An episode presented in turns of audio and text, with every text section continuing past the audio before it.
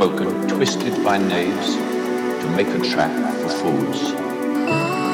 If you can talk with crowds and keep your virtue, or walk with kings nor lose the common touch. If you can think and not make thoughts your aim. Yours is the earth and everything that's in it.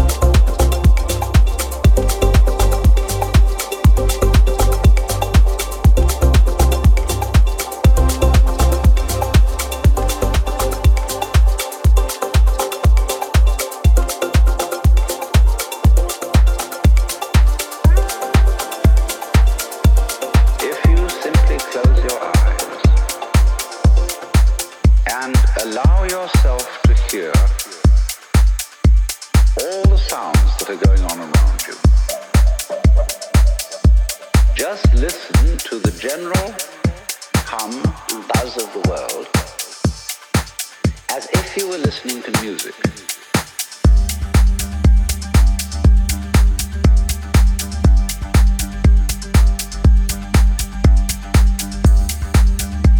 Don't try to identify the sounds you are hearing. Don't put names.